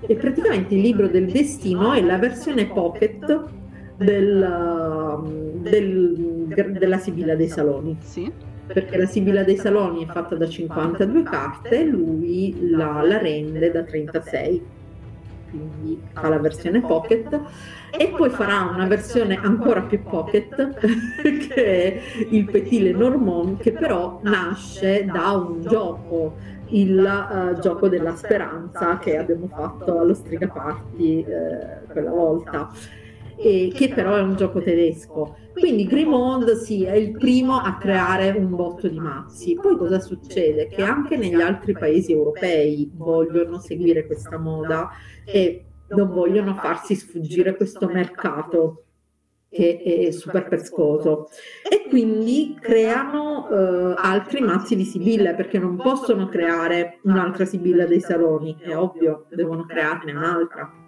Ad esempio, in Italia viene creata la vera Sibilla italiana, che non è altro che la versione italiana della Sibilla dei Saloni. Ha sempre lo stesso numero di carte, molte carte sono uguali, però alcune carte sono tutte italiane, come ad esempio l'uomo geloso e la donna gelosa. Eh, ci sono mm, eh, l'allegria, eh, ci sono più carte allegre che fanno festa e che si mangiano insieme. Sono, e sono nate a Milano. Eh, dal Lattanzi che era il genero di uh, Ferdinando Gumpenberg mm-hmm. che per tornare a Napoleone era stato portato in Italia proprio da Napoleone che voleva far tornare l'industria cartiera italiana in auge. Allora chiama un tedesco perché nell'Ottocento eh, la Germania era leader proprio del settore, è il caso di dirlo, ma non come lo dicono tante aziende, no? che oramai è una frase fatta, leader del... No, la Germania era uh, in tutta Europa il paese con la produzione di carte da gioco più belle e tecnicamente più avanzate, quindi avevano proprio una tecnologia più avanzata rispetto agli altri paesi. Infatti questa cosa si nota bene secondo me nel mazzo di sibille tedesche perché i disegni sono estremamente dettagliati, molto più dettagliati sì. di quelle francesi o italiane. Esatto, esatto. Quelle italiane hanno la tecnologia meno, sì, meno avanzata. Tra l'altro, di quelle italiane a me piacciono i colori. Piatti. Perché sono piattissimi e sono ancora quelle che stampano adesso con i pallozzi delle vecchie stampati. Io le adoro. Cioè, è proprio una cosa che mi piace tantissimo. Eh, vabbè, sono. Sì, alcune sì insomma, le differenze. Poi in realtà se sei appassionato di Sibylle, secondo me le apprezzi anche queste diversità sì. tecniche. Poi, Sì, eh, io, per esempio a me piacciono molto anche queste, queste diversità tecniche, queste differenze. Secondo me anche a parità di mazzo, eh, a volte si leggono in modo leggermente differente, cioè proprio a livello di, di pratica. Cioè, il mazzo, per quanto sia estremamente simile uno all'altro, a volte hai un'interazione leggermente differente, per cui certe letture sono fluidissime e altre super macchinose. Ogni mazzo comunque è una, è una dimensione a sé perché sì. le relazioni eh, che diciamo che ogni carta intesse con le altre dipendono appunto dall'interesse del mazzo, ma poi da come i vari simboli e significati si incorporano nella singola mm. carta. E vabbè, cioè, penso che questa cosa la capisca chiunque, insomma. Eh, abbia visto, esatto. abbia provato a divinare sì. più di un mazzo. Quindi, insomma, arriva questa azienda che è Grimaud, appunto, che moltiplica i mazzi di Sibille. Abbiamo... Ne inizia a fare diversi, sì. Abbiamo qualcosa all'origine da cui diciamo allora all'origine ispirato. abbiamo appunto le carte da conversazione che sono inglesi e Grimaud si ispira inizialmente a quelle poi abbiamo queste carte tedesche che sono il gioco della speranza che è pari pari pari eh, la Petit Lenormand quindi pari pari con le 36 carte. Abbiamo questi due modelli ai quali si rifanno. Però Grimaud per, per, fare la sua Sibilla dei Saloni non ha un mazzo unico che prende copia pari pari. Eh, si rivolge a dei cara- caricatoristi dell'epoca perché all'epoca la fotografia non era ancora eh, sviluppata. Quindi sui giornali le immagini non erano fatte dalle foto come oggi. C'erano delle persone pagate per fare i disegni. E che erano degli artisti perché non facevano solo i disegni sul giornale, illustravano i libri, facevano insomma tante, tante cose. E mh, paga questi caricaturisti eh, tra i più famosi e importanti dell'epoca. e quindi per questo poi che eh, solo che naturalmente loro non erano in nessun modo eh, dei degli esperti di divinazione, non sapevano niente di divinazione ed è per questo che abbiamo carte bellissime associate ai semi di picche. Tra l'altro semi di picche di cui noi siamo grandi fan perché cioè, dovete sapere che ogni volta che Irene ha dato degli omaggi con le carte a noi ha dato sempre solo carte, carte di, di picche. picche. Allora, a mia discolpa erano coperte, quindi potevo sapere. No, però... E così sembra che io faccio il melagramma. Però c'è da dire che sono sempre stati dei presagi estremamente precisi. sì, sì, no, questo. Cioè, puntualissimi e precisissimi. Non sempre picche, cazzo. Onore alla Sibilla, sempre tutti giusti. Assolutamente. Comunque, mi interrogavo su se quindi possiamo ritenere la nascita del Sibilla una nascita profana.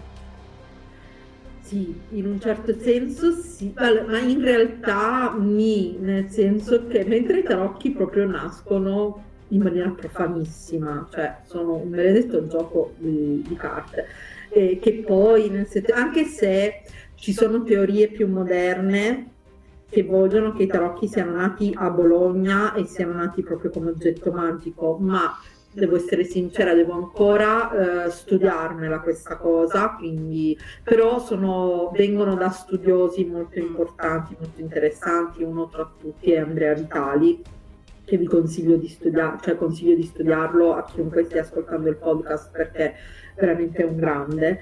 Ma ehm, le sibille nascono proprio per la divinazione, i, le carte di sibille. Certo, si ispirano a qualcosa di assolutamente profano.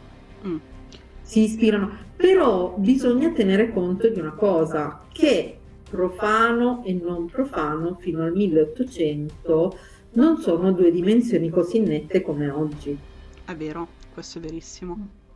Eh, sì, quindi... anche perché noi oggi tiriamo una linea molto marcata tra quello che è mondano e quello che è eh, esoterico, che è spirituale. Lì c'era una dimensione molto diversa e lo vediamo secondo me bene, beh, secondo me lo vediamo bene eh, quando parliamo tipo di spiritismo.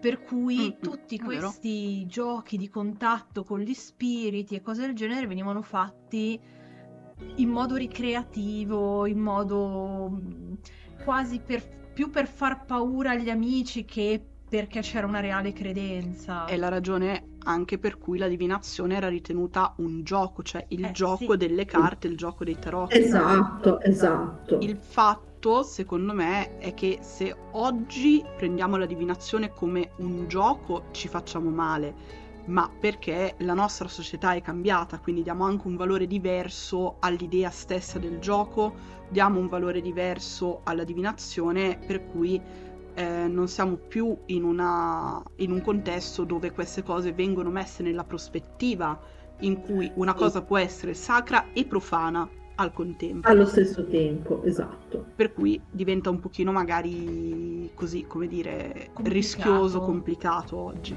Però sì, assolutamente. E anzi, ehm, come diceva all'inizio del podcast Sirene, serio, non serioso.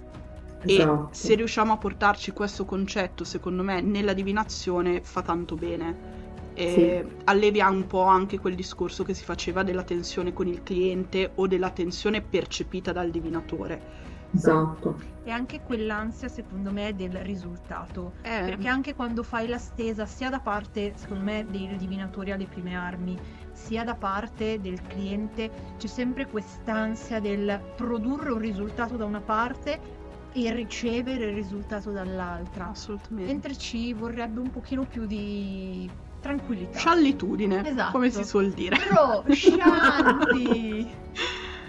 Va bene, allora adesso direi che è il tempo della domanda davvero chiacchierina. Irene, mm. qual è il tuo mazzo di Sibille preferito? Noi ce lo chiediamo da un sacco di tempo. allora, è difficile scegliere, è difficile scegliere. Eh, diciamo che, allora, un mazzo che mi piace tantissimo ovviamente è il Granger Lenormand perché ci ho scritto un libro, io lo adoro. Però uh, usarlo uh, per la divinazione uh, è complicato. Cioè va bene se io devo fare una divinazione da salotto, va bene se vogliamo fare un incontro tra noi, quindi tra esoteristi, ci vogliamo, perché ti porta via veramente tanto tempo. Poi per carità, io l'ho, l'ho sperimentato anche nella divinazione e devo dire che è fantastico, cioè ci prende veramente di brutto. E, ehm, poi amo tantissimo la Sibilla dei Saloni, ovviamente, anche quella è, perché poi insomma è la prima un mazzo che mi piace tantissimo, oltre alla, um, al libro del destino, perché è molto raffinato, ma veramente è, è bellissimo. E poi mi piacciono uh, le carte delle streghe, le trovo divertenti. Le carte delle streghe... Eh, delle streghe toscane, le carte delle streghe toscane, un mazzo ottocentesco con i motti e della Rebis.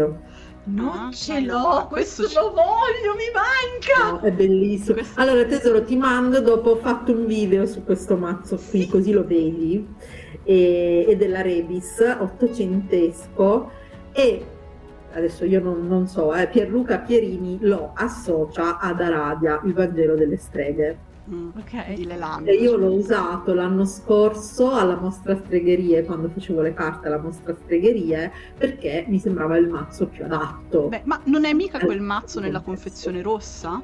No, nella confezione blu. Ah, noi abbiamo invece quello eh, eh, Oracolo delle streghe, oracolo credo che si streghe, chiami. Sì. Eh, perché ce ne sono un botto di oracoli delle streghe. Tra l'altro di... quello è super carino perché ho fatto un raffronto, eh, sai che ti avevo accennato che sto facendo tutto questo studio t- di comparazione tra i vari mazzi delle Sibille e eh, ho fatto un raffronto tra quello e le Norman classico, non le Petit eh, e ha molte carte simili e alcune completamente diverse, però con gli stessi numeri associati. Ci può stare. È interessantissimo. Beh, sono... Sì, sì, sì le tante gemmazioni. Eh, no? sì. sì, esatto. Per esempio, un mazzo che io adoro e ho voluto inserire anche nel libro, il grande libro delle Sibille, e si chiama Sibilla della Fortuna, ma non quella, perché attenzione che ce n'è più di una di Sibilla della Fortuna. Questa che dico io ha solo i semi spagnoli. Ah sì. Sì, è, è fighissima. Anche questa qui eh, l'ha riportata in auge Pierluca Pierini e poi è stata prodotta anche da altre case. Eh, viene chiamata Sibilla della Fortuna o ha un nome altisonante che non mi ricordo, cioè ha a che fare con la magia, con uh, i grimori o cose del genere, ma è carinissima perché ho fatto una ricerca allucinante per capire da dove venisse l'epoca, eccetera, perché è dedicata, pensate, al duca d'Aosta. Mm, wow! Sì, che è stato uh, un regnante di Spagna per un periodo brevissimo, poi insomma una storia travagliata. Ed è un mazzo molto carino perché ha i numeri dell'otto. Ah, che bello! Sì, c'è i numeri dell'otto e dei motti tutti eh, i semi sono quelli spagnoli sì. che sono assolutamente simili a quelli italiani classici quindi alle siciliane, alle napoletane, alle trevigiane, eccetera, però sono leggermente diverse ed è un mazzo che mi diverte veramente tantissimo perché mh, ha una storia singolare, un mazzo singolare, poi questa cosa che sia l'unico mazzo con queste associazioni dell'otto è una cosa che mi diverte. Infatti una cosa molto interessante delle Sibille è proprio questa, che ci sono dei mazzi unici, che sì. non sai da dove saltano fuori, perché saltano fuori, come sono arrivati a crearli in quella maniera. E questo dà anche un'idea, secondo me, della fluidità dell'arte divinatoria, ma anche della fluidità dell'immaginazione umana applicata alle arti, chiamiamole esoteriche. Cioè noi oggigiorno siamo abituati a ragionare a categorie stagne e a ragionare a moduli e a oh, modelli. Usangoli. Allora, i tarocchi sono fatti così, hanno quel tot di carte, tot arcani maggiori, tot arcani minori, tot semi, eccetera, eccetera. La Sibilla rompe questo schema. Sì, sì, sì, la Sibilla è proprio dove si sbizzarriscono. Esatto e diventa veramente unico sì. ogni singolo mazzo. Tra l'altro, sì, riprendo il discorso che faceva Irene sui i semi delle carte, perché mazzo che vai, tipo di seme che trovi, perché c'è il seme tedesco che ha le ghiande. Ah sì, i tedeschi hanno le ghiande, ma sai che anche i tarocchi originariamente avevano dei eh, semi sì, diversi, infatti... addirittura ci sono dei tarocchi antichissimi che come semi avevano gli occhi. Fighissimo, eh, veramente fighissimo. Sto fare impressione. No, è fighissimo. e tra l'altro anche... Sono creepy da morire. Beh, effettivamente. Beh, ma alcuni disegni dei tarocchi antichi sono proprio creepy. Alcuni tu li guardi e dici... Ah! Vabbè. Però... Eh, stavo finendo un attimo il discorso che secondo me questa cosa dei, eh, dei semi è qualcosa che ti fa proprio vedere quanto il, la Sibilla abbia viaggiato, quanto abbia preso del posto in cui è arrivata, sì. quanto si sia adattata alla società in cui stava. Sì, perché eh, il fatto è questo, che erano delle piccole opere d'arte e come tali ci parlavano del contesto delle persone a cui si rivolgevano. Ad esempio c'è l'oracolo del Danubio, che è un mazzo di sibille, eh, appunto del Danubio, multilingue, ma non tre, ci sono tutte le lingue parlate lungo il Danubio. Wow, è una cosa meravigliosa. Sì, perché praticamente erano proprio dedicate a tutti i popoli del Danubio e quindi è una sibilla eh, multietnica di apertura, di fratellanza, perché poi ecco, ritroviamo lì uno dice ma quindi è o non è filosofica sta Sibilla? E eh, ma troviamo una filosofia diversa, ci sono problemi diversi. Nasce la politica moderna, nasce l'idea di unificare l'Europa ma avere le identità nazionali. Assolutamente. E, e i popoli del, del, Danubio ce l'avevano questo problema qua. Eh certo, eh. e continuano ad averlo ancora oggi in parte. Per cui eh, ci sono proprio queste tutte queste, queste cose. E il mazzo non è graficamente bellissimo perché era dedicato al popolo, certo. quindi tecnologia bassa. Ora direi che diamo un consiglio per neofiti, al di là del fatto che appunto Irene ci ha scritto due libri eh, che vi lasceremo in descrizione, quindi se siete interessati all'argomento li potete recuperare. Al di là del fatto che Irene tiene corsi sulle Sibille, quindi sì. se siete interessati eh, poi magari vi dirà i prossimi corsi, i prossimi eventi mm. che ha in, uh, in programma. Secondo te, un mazzo per iniziare per un neofita? Allora. Un'altra delle cose che ci chiedono sempre. sempre. sempre. Allora, io penso che non esistano dei mazzi necessariamente più semplici di altri, perché dipende poi dalla, dalla persona, da quello che sente. Sicuramente allora, diciamo che dipende dalle esigenze che uno ha. Eh, il mazzo Granger-Lenormand, per esempio, può essere eh, considerato un bignami dell'esoterismo, però per capirlo devi avere almeno le basi di, della mitologia come minimo, perché se non sai niente di niente di mitologia magari riesce un tantinello difficile. Eh, per cui io lo consiglio magari uh, a chi almeno ha le basi della divina, cioè le basi di qualcosa le devi avere per studiare sto mazzo. Quindi diciamo che ci possiamo rifare o ai mazzi semplici tipo la Sibilla dei Saloni e la vera Sibilla italiana, perché eh, infatti anche nel mio libro parto da quella, perché è vero che è quella più estesa, la Sibilla dei Saloni, però proprio perché è estesa, proprio perché è il prototipo di tutte le sibille, più o meno da lì, dato che le altre sono sue derivazioni, ti viene più facile. Oppure mazzi più piccoli come appunto um, la, la Petit Lenormand, che sarebbe quello da 36, Oracolo Lenormand viene conosciuto anche, oppure il libro del destino possono essere anche eh, dei libri, eh, de- dei mazzi alla portata di tutti, perché ebbero grandissimo successo. L'oracolo Lenormand ha avuto questo successo immenso proprio perché è immediato, cioè per esempio la speranza che nelle sibille classiche è una donna con un'ancora eccetera eccetera. Lì è l'ancora solo l'ancora, è minimalista la, la Petit Normand. E quindi questo minimalismo in un certo senso ci porta a, intanto ad imparare più facilmente i simboli, perché non dobbiamo imparare 10.000 cose, e mm. poi ci aggancia di più ai significati, volendo, quindi questi sono... Ma in generale io direi di partire da ciò che veramente sentiamo a noi affine. Anche facendo un piccolo sforzo per colmare le lacune, perché alla fin fine voglio dire, sei Assolutamente.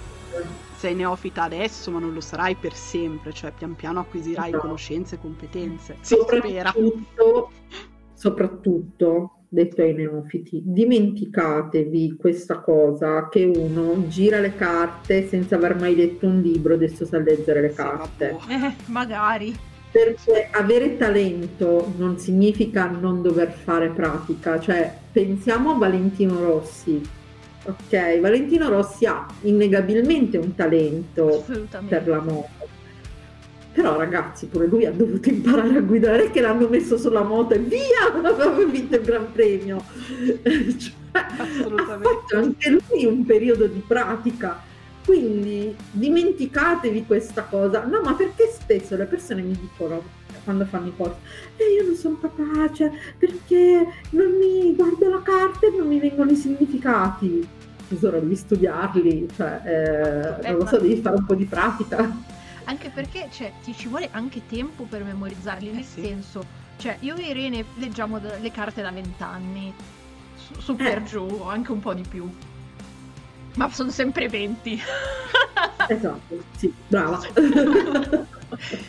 e eh, a furia di stese, stese, stese, le carte le memorizzi. Memorizzi le carte, memorizzi il seme, memorizzi il significato.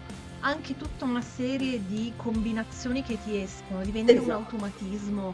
Cioè tu vedi quella combinazione, sai che ha quel senso perché l'hai già vista altre 20 volte. Esatto. La prima volta che giri un mazzo, io penso alla prima volta che ho girato, che ne so, eh, un, un, faccio un esempio proprio fuori completamente da questo podcast, e, i tarocchi di Osho, che non sono tarocchi, sono carte oracolari. Sì, esatto. Non c'entrano, si chiamano tarocchi ma non c'entra niente.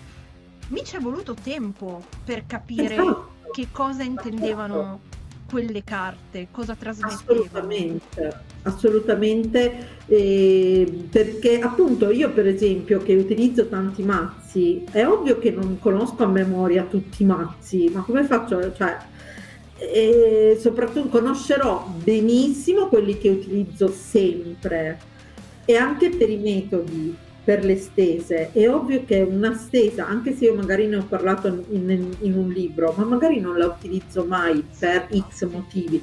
Io faccio sempre l'esempio del cuoco, dato che adesso vanno tanto i, eh, i reality sui cuochi, no? Non è che il cuoco non usa il libro di cucina perché è cuoco. Assolutamente. È, eh, se una ricetta la fai una volta l'anno, avrai tutte le volte bisogno del libro di cucina perché la fai una volta l'anno. Guarda, io su questa cosa, guarda, ti, ti proprio svelo i miei altarini. Ehm, il Gran Tableau noi lo usiamo pochissimo perché è, è uno di quei giochi che, cioè, difficilmente mi chiedono.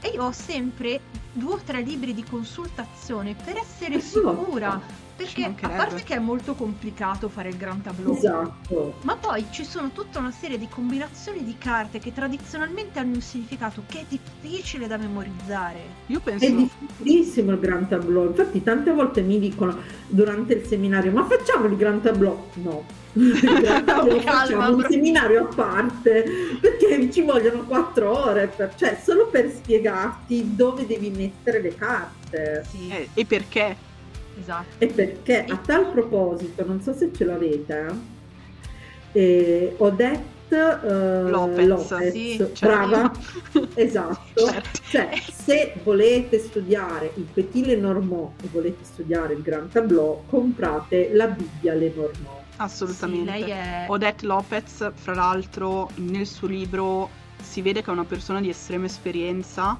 ma quello che io apprezzo e che fa da dirimpettaio direttamente alle carte è il suo pragmatismo, perché ah. scrive in una maniera estremamente pragmatica. Sì, sì, esatto, perché con le carte poi abbiamo tutto il tempo di fare la filosofia. Esatto. Sì. Però il gran tableau, cioè, è già complicato. No, no, infatti, assolutamente, assolutamente. Ma poi è anche proprio di, di gioco complicato da... È articolato a tante cose. Sistemare, preparare, cioè proprio faticoso, cioè una stesa di, di Sibille in confronto al Gran Tableau però è una passeggiata. Mi fa piacere che sia emerso il fatto che eh, anche i cuochi pluristellati come Irene continuano ad utilizzare i libri di ricette. Per forza, ma per forza, perché è una cosa che non usi mai. Come no, fai a... È che bisogna um, uscire da quello che noi chiamiamo il cazzo duresimo, cioè il fatto che tu devi essere in giro sempre a cazzo duro. No,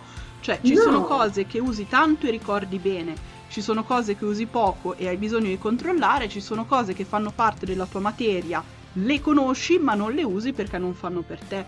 È, ehm, è normale, cioè è, è, così, nel senso siamo esseri umani, la nostra memoria è limitata. Ma non solo, c'è una memoria del corpo. Esatto.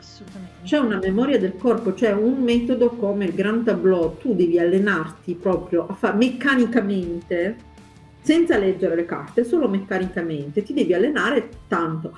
E c'è una cosa, un aspetto importante, una differenza tra l'amatoriale e il professionale, che è proprio la possibilità di allenarti. Eh già. Eh, ne parlavamo con uh, un ragazzo che ci segue e che si interessa degli Ching in realtà, quindi siamo in tutt'altro argomento. E lui ci diceva che non sa bene come entrare profondamente in sintonia con lo strumento proprio perché eh, ci dà ragione sul fatto che bisogna allenarsi, leggere tanto, eccetera, eccetera, ma lui ha poche persone e poco giro. Basta farlo gratis. non credo che voglia farsi salassare. No, no, no, no, no. In realtà io guarda, per tantissimi anni l'ho fatto gratis. È ovvio che se tu lo fai gratis scrivendo su Facebook faccio licin gratis, ti fanno il salasso. Ma se tu invece semplicemente ti porti tre monete appresso, le tre monete appresso. Dal vivo quando capita, certo. perché io penso che anche Di abbia iniziato in questa maniera qui, cioè oh, col mio mazzo di sibille ormai tritato esatto, sempre in borsa. Esatto, quando sei tra gli amici, eccetera, proprio come gioco sì, sì. e poi farli a se stessi, cioè te li fai a te, te puoi sbagliare quante volte vuoi. Eh, farli agli amici, eccetera, è anche meno pressione, puoi sperimentare, puoi trovare ma infatti io all'inizio dico sempre, ragazzi, ho capito che volete farlo per mestiere, ma incominciate a farlo per allenarvi. È importante. Sì. È importante, non, non puoi... Ritorniamo alla cucina, cioè prima di andare a eh, cucinare in un ristorante, un piatto devo provare e riprovarlo per me gratis, cioè vedere come... Lo fai a casa per gli amici Esatto, esatto, è la stessa cosa, è la stessa cosa. Direi che possiamo andare in chiusura del sì. podcast. Esatto. Eh, ma prima dei saluti, Irene, farai qualche evento prossimamente?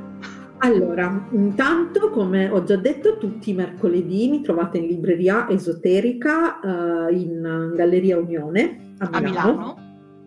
Esatto, per la lettura delle foglie di tè, perché la tassomanzia è un'altra delle mie passioni. Per quanto riguarda invece i miei corsi e i miei seminari, sono tutti on demand, sempre, sia quelli, eh, i videocorsi, mm-hmm. perché ci sono due miei videocorsi venduti, uno dalla libreria esoterica, che potete acquistare sul loro sito, e poi c'è un mio videocorso ed è eh, il videocorso venduto sulla libreria esoterica, è un corso con così tante lezioni che non le ho contate, ho perso il conto, sono tante, piccoline ma monografiche, eh, ci sono anche le parti scritte, gli esercizi da fare interattivi ed è sulla Sibilla dei Saloni, ma è improntato per utilizzare qualsiasi mazzo di Sibille, lo, acqu- lo potete acquistare appunto, vi dicevo, sul sito della libreria esoterica c'è poi il videocorso in cinque lezioni dedicato alla vera Sibilla italiana e mm, sia questo sia l'altro videocorso sono comprensivi ehm, di, alla fine del videocorso avrete la, l'attestato di partecipazione. Poi ci sono corsi e seminari direttamente con me che anche quelli sono on demand perché mentre il videocorso uno lo acquista e lo vede quando gli pare tutte le volte che gli pare, perché sono dei video registrati. E le lezioni con me invece sono delle lezioni private, quindi prendiamo appuntamento nel giorno e nell'ora in cui sia la persona sia io siamo insomma più comodi, più disponibili e mh, mm, facciamo lezione o su un argomento diciamo standardizzato, quindi ci sono già le dispense, c'è l'attestato di partecipazione, eccetera. Oppure possiamo fare lezione, eh, io li chiamo uh, il tutor, cioè uh-huh. alcune persone non desiderano un argomento specifico, ad esempio eh, queste, i tutor sono dedicati soprattutto alle persone che stanno studiando da autodidatti, ma ci sono alcuni argomenti che da soli non sono riusciti a mm. comprendere bene o vogliono rivedere, oppure persone che già fanno le carte, ad esempio un'allieva che lavora già come cartomante presso dei call center, però alcune cose vuole approfondirle meglio, per mm, esempio vuole vedere meglio alcune stese, alcune... quindi io vado a fare un lavoro proprio ad persona, ma in quel caso non ci sono le dispense perché, perché se no dovrei passare la vita a scrivere dispense, dato che la persona magari alle volte mi fanno delle domande lì per lì, però c'è la lezione registrata, quindi io certo. registro la lezione e poi la mando. E, e niente, queste sono le due modalità, è sufficiente scrivermi o in privato sui social oppure a info chiocciola i tarocchi di bimbasperduta.org esatto. per tutti, tutte le informazioni, i costi. Vi ricordiamo anche il suo sito web che è sempre i tarocchi di bimbasperduta.org. Org. Esatto, ero andata a vederlo, ero preparata. Bravissima. Siamo studiate. Esatto, se volete entrare in contatto con Irene direi che potete scrivere direttamente a lei se volete degli approfondimenti, dei chiarimenti, dei consigli, iscrivervi ai suoi corsi, eccetera, esatto. eccetera. Se l'argomento eh, portato nel podcast è questo nuovo format che Irene ha inaugurato con noi come primo ospite nella nostra cripta, se il podcast, l'argomento e il format vi è piaciuto, ricordate di lasciarci un commento un cuore su Spotify troverete anche delle domande e dei sondaggi d'ora in poi a fine sì. podcast, quindi ricordate di dare una sbirciatina.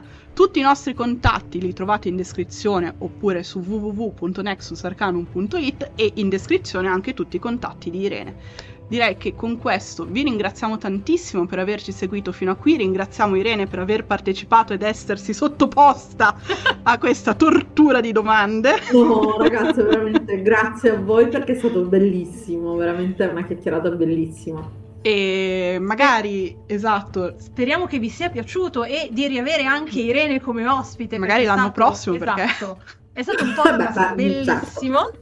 A parlare di tarocchi magari l'anno prossimo. Eh, ci sta, ci, ci sta. starebbe. Bello.